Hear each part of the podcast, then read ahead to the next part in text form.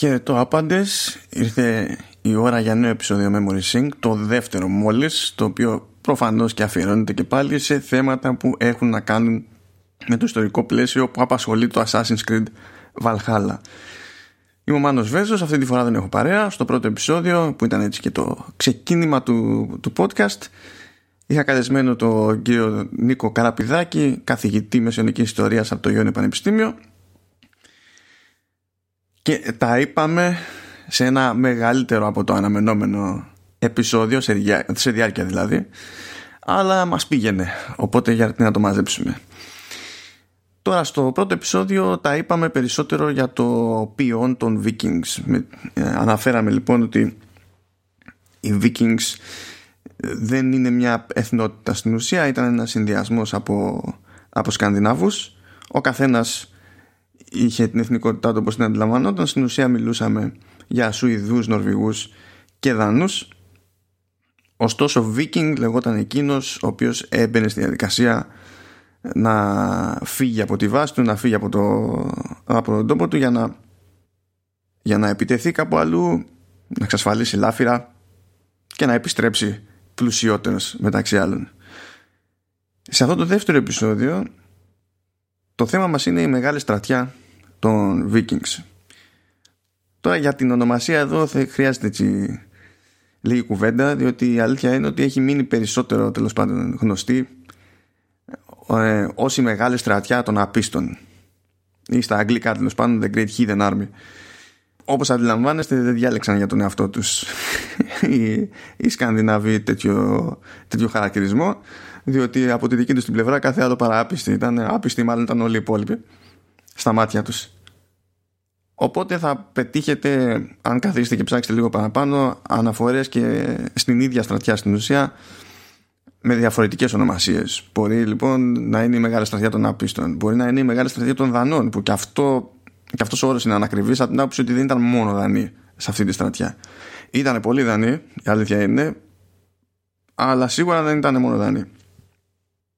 Προσωπικά προτιμώ τον όρο μεγάλη στρατιά διότι είναι αρκούντος περιγραφικός σε αυτή την περίπτωση και στην ουσία αποτυπώνει και το, τη σημαντικότερη ιδιαιτερότητα που είχε διότι 100 χρόνια πριν εμφανιστεί η στρατιά αυτή στη Βρετανία ούτως ή άλλως γίνονταν επιδρομές από τους Vikings σε βρετανικό έδαφος αλλά ο κανόνας ήταν ότι είχαμε να κάνουμε με μικρότερα τέλος πάντων μικρότερες δυνάμεις όπου θα εμφανίζονταν θα έκαναν μια επιδρομή θα εξασφάλιζαν τα λαφυρά τους και θα γυρνούσαν πίσω.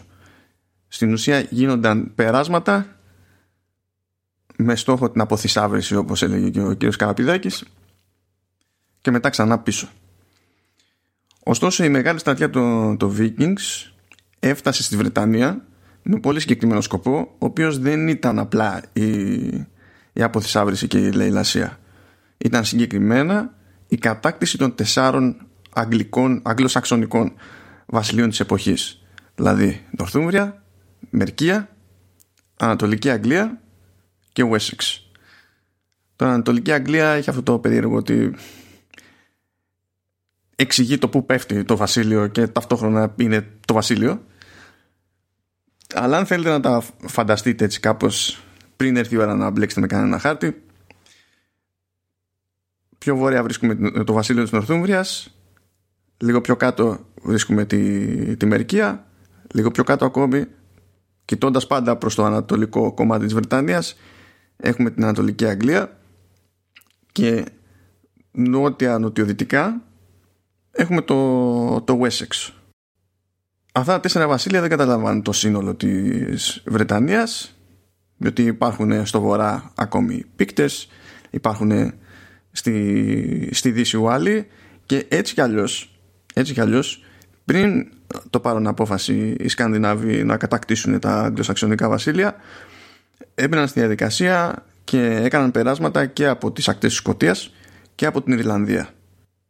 Ίσα ίσα από όταν ξεκινούσε η, η εισβολή αφού μπήκαν στο μάτι αυτά τα τέσσερα αγγλοσαξονικά βασίλεια είχαμε ήδη εγκατεστημένους Σκανδιναβούς στη, στην Ιρλανδία και, και βορειότερα. Η στρατιά λοιπόν αυτή φτάνει στη Βρετανία το 865. τα περισσότερα που γνωρίζουμε για τη συγκεκριμένη στρατιά προέρχονται από το λεγόμενο αγγλοσαξονικό χρονικό το οποίο φαίνεται να μισθώθηκε από τον Άλφρεντο Μέγα το βασιλιά του Wessex που χρειάστηκε να αντιμετωπίσει και εκείνος από τη μεριά του τους, τους Vikings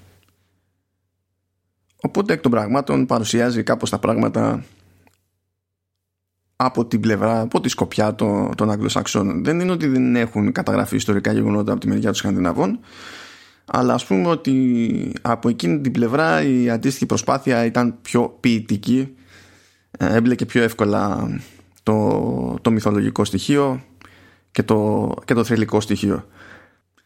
Παράδειγμα, σύμφωνα με το σάγκα των γιών του, του Ragnar Lothbrok, υποτίθεται ότι όλη αυτή η εισβολή ξεκίνησε με επικεφαλής στους γιους του, οι οποίοι είχαν σκοπό να προσγειωθούν στη Βρετανία και να πάρουν στην ουσία εκδίκηση για τη θανάτωση του πατέρα τους, του Ράγκναρ. Σύμφωνα με τον θρύλο, ο Ράγκναρ ε, πέθανε στα χέρια του βασιλιά Έλα της Νορθούμβριας ε, ο οποίος υποτίθεται ότι τον έριξε ένα λάκκο με δηλητηριώδη φίδια. Τώρα ακόμη και αν υποθέσουμε ότι ο αρχικός στόχος των γιών του Ράγκναρ ήταν αυτός η αλήθεια είναι ότι τον πέτυχαν σχετικά γρήγορα, διότι η στρατεία έφτασε στη Βρετανία το 865 και μέσα σε ένα-δύο χρόνια στην ουσία είχαν πετύχει το συγκεκριμένο στόχο. Βέβαια, δεν, δεν σηκώθηκε να φύγει κανένας. Το οποίο εντάξει, τουλάχιστον υπονοεί έτσι κι αλλιώς πιο ρεαλιστικά πλάνα, πιο υγιεινές σκοπιμότητες. Ισχύει πάντως ότι η επικεφαλής στρατιάς ε, ήταν η γη του Ράγκναρ Οπότε όποιος έχει κάνει ένα κόπο τέλος πάντων και έχει ασχοληθεί έστω με τη σειρά Vikings του History Channel και θυμάται ονόματα όπως Βίτσερκ, ε, Άιβαρ το λένε στην σειρά Ήβαρ είναι μάλλον το πιο πρέπει στην περίπτωση. Ήβαρ τον Ασπόντιλο, πιώνει το σιδηρόπλευρο Ούμπα και αντίστοιχα ήταν στο παιχνίδι και ο Χάφταν Ράγκναρσον και ο Σίγκουρτ φίδι στο μάτι. Δεν φταίω εγώ, είναι παρατσούκλι Οπότε θα μεταφραστεί ως παρατσούκλι. Έχουμε λοιπόν τη μεγάλη στρατιά. Είπαμε ο οποίος αποτελείται. Είπαμε ποιο φαίνεται να είναι το σκεπτικό εξ αρχής. Είπαμε για την πιο μυθολογική παύλα θρηλυκή θεώρηση των πραγμάτων από την πλευρά των Σκανδιναβών. Εφόσον είναι μεγάλη πρέπει να πούμε κάτι και για το μέγεθος. Και όπως συμβαίνει σε αυτές τις περιπτώσεις, ειδικά όταν μιλάμε για τόσο πίσω, δεν υπάρχει πολύ συγκεκριμένη εικόνα για το μέγεθος της στρατιάς αυτής. Αν και τέλος πάντων φαίνεται να αντιστοιχεί σε μερικές χιλιάδες, τρεις χιλιάδες κάπου εκεί γύρω. Γίνεται και ένα μπέρδεμα εκεί λόγω γλώσσας η αλήθεια είναι, διότι υπάρχει. Ε, οι Αγγλοσάξονες έχουν συγκεκριμένο όρο για το, για το στρατό αλλά στην ουσία με τον συγκεκριμένο όρο αναφέρονται σε ένα σύνολο ανθρώπων τέλος πάντων που έχει σχηματιστεί για να λειτουργήσει ως στρατός ή ας το πούμε λόγος ή οτιδήποτε. Και στην ουσία άμα είναι πάνω από 35 άτομα παίρνει αυτόν τον χαρακτηρισμό. Οπότε με το να βλέπουμε κάπου τον όρο στρατό από μόνο του δεν υπονοείται κάποιο έτσι, συγκλονιστικά δυσθεώρητο μέγεθος ή κάτι πραγματικά εντυπωσιακό σε όγκο Άρα είναι ακόμη πιο δύσκολο να βγει άκρη τέλος πάντων τα σχετικά μεγέθη. Εξάλλου ξέρουμε ότι και τα σκάφη των Σκανδιναβών που με αυτά έφτασαν στη, στη Βρετανία δεν ήταν σκάφη φτιαγμένα για να χωρούν πάρα πολύ κόσμο το, το καθένα. Οπότε έτσι κι αλλιώς για να έρθουν μερικές χιλιάδες από Σκανδιναβούς στη, στη Βρετανία χρειάζονταν πάρα πάρα πάρα πολλά σκάφη. Και με το να δούμε έναν αριθμό σκαφών δεν σημαίνει απαραίτητα ότι βγάζουμε άκρη και για το τελικό μέγεθος. Πάντως, ένα πράγμα είναι ξεκάθαρο. Η στρατεία αυτή θεωρήθηκε μεγάλη σε βαθμό που δεν το περίμεναν τέλος πάντων. Ε, θεωρήθηκε μεγάλη από τους Αγγλοσάξονες και ήταν μεγάλη και οργανωμένη ακόμα και για τα δεδομένα των Σκανδιναβών. Οπότε όπως και να έχει μιλάμε για ένα μέγεθος το οποίο δεν το περίμεναν από τη μία πλευρά και σίγουρα δεν τον συνήθιζαν από την άλλη πλευρά.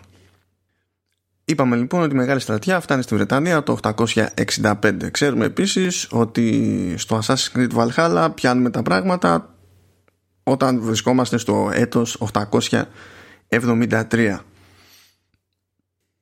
Οπότε ας δούμε λίγο τι συμβαίνει σε αυτό το, το διάστημα. Ο πρώτος σταθμός της στρατείας αυτής ήταν η Ανατολική Αγγλία. Έφτασαν, άραξαν, πέρασαν το χειμώνα τους, που ήταν καλύτερος ο καιρός και μπορούσαν να κινηθούν με μια άνεση.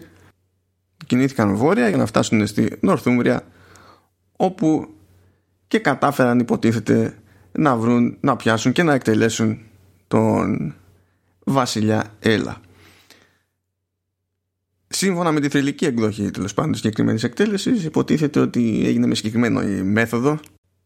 Με τη μέθοδο Blood Eagle, που καλό είναι τέλος πάντων να μην την περιγράψουμε, γιατί δεν είναι για άλλες ώρες. Πάντως, όποιος έχει κάνει έστω πέρασμα από τη σειρά Vikings του History Channel θα έχει πάρει σίγουρα γεύση και από πρώιμε σεζόν κιόλας. Όλο και κάτι θα θυμάται. Στην πορεία καταλαμβάνουν ε, την πόλη York ή Jorvik όπως μπορεί να την πετύχει κάποιος στο, στο παιχνίδι που έτσι την έλεγαν οι άνθρωποι σε εκείνη την περίπτωση. Και σιγά σιγά άρχισαν να στρέφουν τη ματιά τους προς τον νότο. Οπότε όταν διευκόλυνε πάλι ο καιρός όταν ήταν κατάλληλες συνθήκες άρχισαν να κατεβαίνουν και επισκέφθηκαν ξανά την Ανατολική Αγγλία.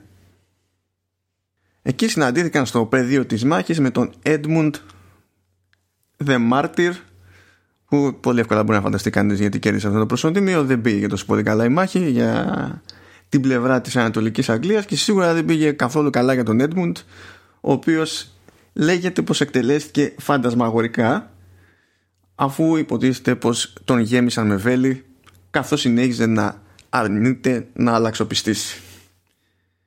Τώρα όλα αυτά, εντάξει, καταλαβαίνετε.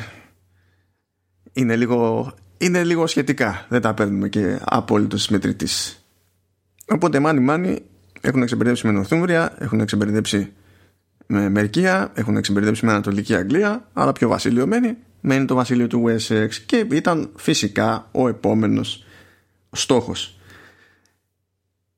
Βέβαια τα πράγματα εκεί πέρα λίγο περιπλέκονται. Διότι όντως ε, προέκυψαν κάποιες μάχες μεταξύ των, των Vikings. Είχαμε μερικές μάχες μεταξύ του βασιλείου του Wessex και της μεγάλης αυτής στρατιάς. Στο βασίλειο του Wessex εκείνη την περίοδο ε, βασιλιάς ήταν ο Ethelred ο οποίος ήταν μεγαλύτερος αδελφός του, του Alfred. Στις μάχες αυτές τα πράγματα ήταν κάπως μοιρασμένα. Δηλαδή είχαν πετύχει κάποιες νίκες ε, οι του Wessex είχαν πετύχει κάποιες νίκες και οι Vikings σε αντίθεση με την εμπειρία των Vikings στα προηγούμενα τρία βασίλεια αυτά που ήταν πιο ανατολικά και βόρεια του, του Wessex τα πράγματα δεν ήταν ανάλογα εύκολα πιο βαθιά στη, στη Βρετανία. Ωστόσο είναι σαφές ότι ο στόχος ήταν αυτός που ήταν τέλος πάντων και με τα πολλά προέκυψαν και ενισχύσεις από την πλευρά των Σκανδιναβών αφού στη στρατιά που ούτως ή άλλως είχε μείνει στη Βρετανία ήρθε άλλη μία η λεγόμενη καλοκαιρινή στρατιά που προφανώς ενίσχυσε το, την πλευρά των Σκανδιναβών.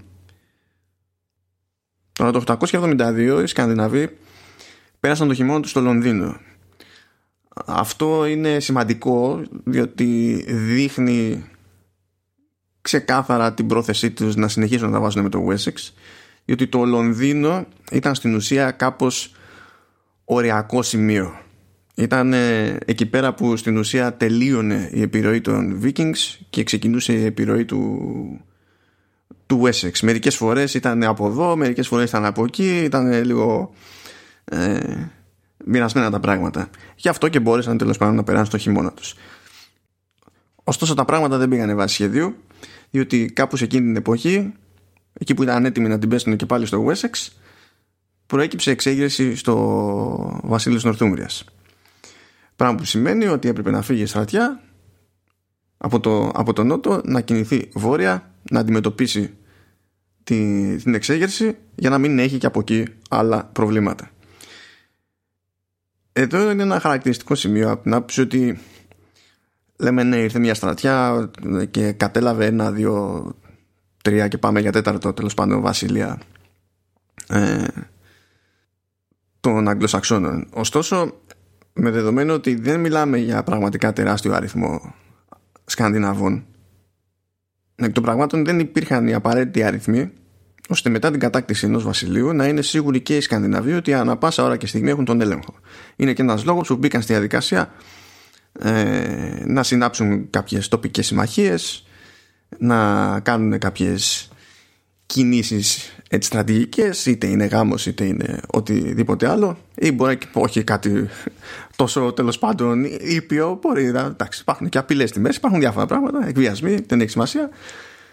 Πόλεμος είναι αυτός πολλά συμβαίνουν ε, ώστε να μπορούν ακόμα και όταν δεν ε, βάζουν στη θέση του βασιλιά έναν δικό τους, έναν Σκανδιναβό να έχουν κάποιον Αγγλοσάξονα αλλά να ξέρουν ότι ο Αγγλοσάξονας αυτός είναι του χεριού τους αυτό δεν αλλάζει βέβαια το προφίλ το πληθυσμιακό. Δεν είναι ότι ξαφνικά ας πούμε ε, ο, η πλειοψηφία σε ένα αγγλοσαξονικό βασίλειο γίνεται σκανδιναβική. Οπότε θεωρείται αυτονόητη υποστήριξη ας πούμε του, του λαού και πάει λέγοντας. Άρα ήταν απολύτως εφικτό, ενδεχομένως και θέμα χρόνου ανάλογα με, τη, με την περίσταση τέλος πάντων, να προκύψει και μια εξέγερση εδώ, μια εξέγερση εκεί, που έπρεπε τέλος πάντων να αντιμετωπιστεί για να μην ξεφύγει η κατάσταση από τον έλεγχο και χαθεί στην ουσία η περιοχή και μετά θα ήταν ακόμη πιο δύσκολο ας πούμε να ανακαταληφθεί. Κατά το 873 λοιπόν η μεγάλη αυτή στρατιά σπάει στα δύο. Δεν ξέρω αν είναι κάποιο είδους περίεργο flex η κίνηση αυτή ή αν όντως ήταν ξεκάθαρα ζήτημα πραγματισμού αλλά τέλος πάντων η στρατιά έσπασε στα δύο.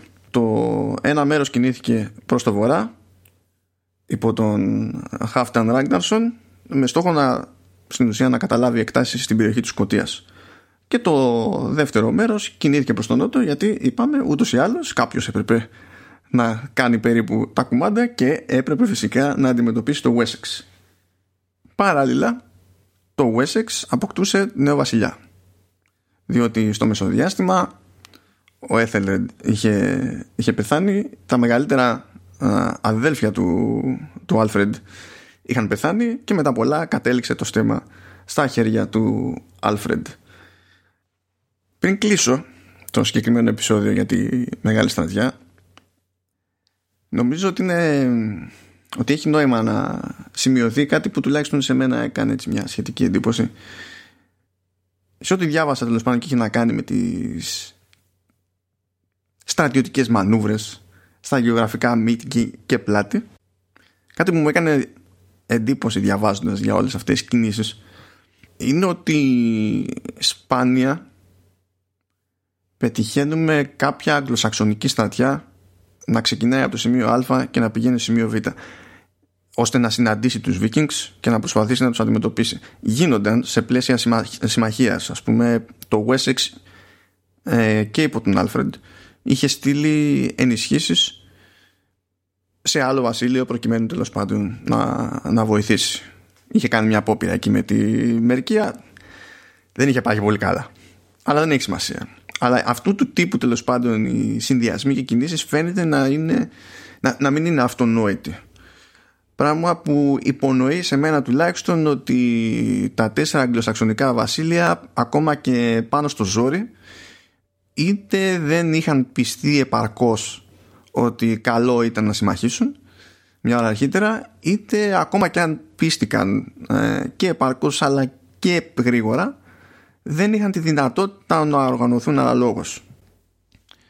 Αυτό βέβαια είναι λίγο διαφορετικό ζήτημα και έχει να κάνει λίγο και με το πώς ήταν οργανωμένος ο στρατός στα βασιλεία αυτά έτσι κι αλλιώς. Ε, πιστεύω ότι δεν είναι τυχαίο ότι αναγκάστηκε από ένα σημείο και μετά ο Άλφρεντ να προχωρήσει σε σχετικές μεταρρυθμίσεις ε, για να είναι πιο έτοιμος για κάποια πράγματα. Αλλά δεν είναι η ώρα για τον Άλφρεντ. Από την άλλη πλευρά, βέβαια, στην περίπτωση της σκανδιναβικής στρατιάς, βλέπουμε έντονη κινητικότητα. Στην ουσία πηγαίνουν όπου θέλανε. Ναι, εντάξει, θα έμεναν κάπου το χειμώνα για πρακτικούς λόγους.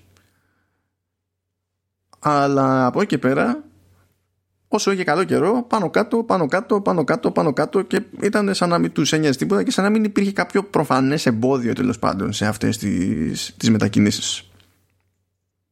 Ακόμα και αν υποθέσουμε ότι τα τρία από τα τέσσερα βασίλεια ήταν οι πρώτοι στόχοι άρα οι λιγότερο υποψιασμένοι οι λιγότερο έτοιμοι και κατακτήθηκαν ας πούμε πιο εύκολα Και πάλι αυτή η ευκολία των κινήσεων δεν υποδηλώνει και συγκλονιστικά οχυρωματικά έργα από την πλευρά των Αγγλοσαξώνων.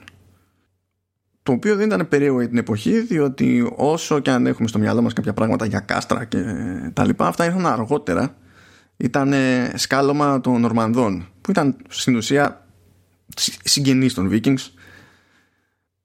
Και μιας και λέμε για θέματα οχυρώσεις οργάνωσης και τα λοιπά, έχω την υποψία προσωπικά. Ιστορικός δεν είμαι, τα έχουμε πει αυτά, δεν χρειάζεται να τα λέμε 100 φορές.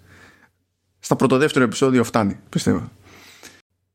Έχω μια θεωρία που δεν είναι καν δική μου θεωρία, την πέτυχα κι εγώ, αλλά δεν ξέρω κατά πόσο είναι κοινώ αποδεκτή τέλος πάντων ως, ως πραγματικά πιθανή εξήγηση. Πως ένας λόγος που άρχισαν οι Σκανδιναβοί να γλυκοκοιτάνε λίγο έτσι πιο συγκεκριμένα τη, τη Βρετανία με το σκεπτικό κιόλας ότι εντάξει, παίρνουμε ό,τι παίρνουμε τόσα χρόνια με διάφορες επιδρομές καλά πηγαίνει, αλλά τώρα θέλουμε και γη.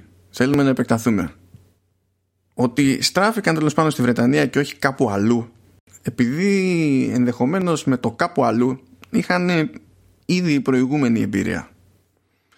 Από τα κλασικά των Σκανδιναβών ήταν να κάνουν τις βόλτες τους στο, στο Παρίσι και όχι μόνο στο Παρίσι αλλά και στα περίχωρα διότι, υπήρχε, διότι υπάρχει ένα σύστημα ποταμών που διευκόλυνε στην ουσία τη, τη μετακίνησή τους με τα, με τα πλοία που χρησιμοποιούσαν και είχαν κάνει ξανά και ξανά επιδρομές και στο Παρίσι και τριγύρω. Έξω από το Παρίσι συνήθως υπήρχαν και μοναστήρια, τα οποία μοναστήρια είχαν τη δική τους περιουσία και τα λοιπά και τα λοιπά. Αλλά από ένα σημείο και έπειτα, κάπου στη δεκαετία του 840, είδαν και από είδαν οι Φράγκοι. Οπότε άρχισαν εκείνοι να οχυρώνονται. Οχυρώθηκε καλύτερα το Παρίσι οχυρώθηκαν καλύτερα και άλλες πόλεις που ήταν κοντά σε, σε ποτάμια και ακόμη και, και μοναστήρια ε, ή τέλος πάντων ας το πούμε θρησκευτικές κοινότητες κτλ μεταφέρθηκαν ώστε να μην γίνονται τόσο εύκολος στόχος τέλος πάντων για τους Σκανδινάβους οπότε με βάση αυτά έγινε λίγο πιο δύσκολη η δουλειά των Σκανδιναβών στη, στη φραγκία να το πούμε έτσι και ενδεχομένως να είχαν ένα λόγο παραπάνω να αναρωτηθούν πού έχει νόημα να κοιτάξουν ακολούθως. Αυτό βέβαια δεν σημαίνει ότι οι Σκανδινάβοι τα παράτησαν σε οτιδήποτε είχε να κάνει με τη φραγκία του Παρίσι και τα λοιπά. Κάθε άλλο μπορεί να σκέφτηκαν λίγο αλλιώς τα πράγματα ως προς τα πού έχει νόημα να εστιάσουν πρώτα τις προσπάθειές τους και κατά την περίοδο που μας απασχολεί έτσι κι αλλιώς υπήρχε και σταθερή σκανδιναβική παρουσία στα, στα βόρεια της σημερινής Γαλλίας. Με αυτά και με αυτά φτάνει στο τέλος συγκεκριμένο επεισόδιο. Είπαμε σε γενικές γραμμές για τη Μεγάλη Στρατιά. Μην περιμένετε πάντως το Assassin's Creed Valhalla να δείτε κάπου να εμφανίζεται ο, ο, ολόκληρη αυτή η στρατιά. Έχουμε να κάνουμε με ομάδες, ομάδες, ομάδες, ομάδες, ομάδες εδώ και εκεί. Είναι κάτι που περισσότερο έτσι είναι ιδέα και κατά τόπους υπονοείται παρά κάτι άλλο. Και στο παιχνίδι αλλά σε κάποιο βαθμό και, στη, και στην πραγματικότητα. Τώρα ε, έχω σίγουρα άλλο ένα επεισόδιο στο μενού. Και το επόμενο λοιπόν επεισόδιο το τρίτο κατά σειρά θα είναι αφιερωμένο στην περίπτωση του Alfred διότι από τη στιγμή που ένα βασίλειο κατάφερε να ζωρίσει περισσότερο τους Σκανδινάβους ο Άλφρεντ ο Μέγας για κάποιο λόγο τέλος πάντων βαφτίστηκε Μέγας. Μετά θάνατο εννοείται. Και γενικά το παιχνίδι σπρώχνει προς τα εκεί στη διαφημιστική του καμπάνια είδαμε τον Άλφρεντ στο παιχνίδι αναφέρεται ο Άλφρεντ αλλά όπως είπαμε οι Vikings είναι απασχολημένοι με τα περαδόθε στα υπόλοιπα τρία βασίλεια δεν θα πω περισσότερα τουλάχιστον σίγουρα όχι από το παιχνίδι γιατί εντάξει η πραγματικότητα είναι η πραγματικότητα, η ιστορία είναι η ιστορία, αλλά το παιχνίδι κάνει και τα δικά του. Μην μοιράσουμε και spoilers, έτσι τσάμπα. Οπότε, σας αφήνω. Την επόμενη φορά θα τα πούμε για τον Alfred και από εκεί και πέρα βλέπουμε. Υπάρχουν πλάνα, και σίγουρα υπάρχουν αρκετά πράγματα ακόμη να μας απασχολήσουν με αφορμή το Assassin's Creed Valhalla. Από μένα, για και χαρά και τα ξαναλέμε ένα το χρόνο.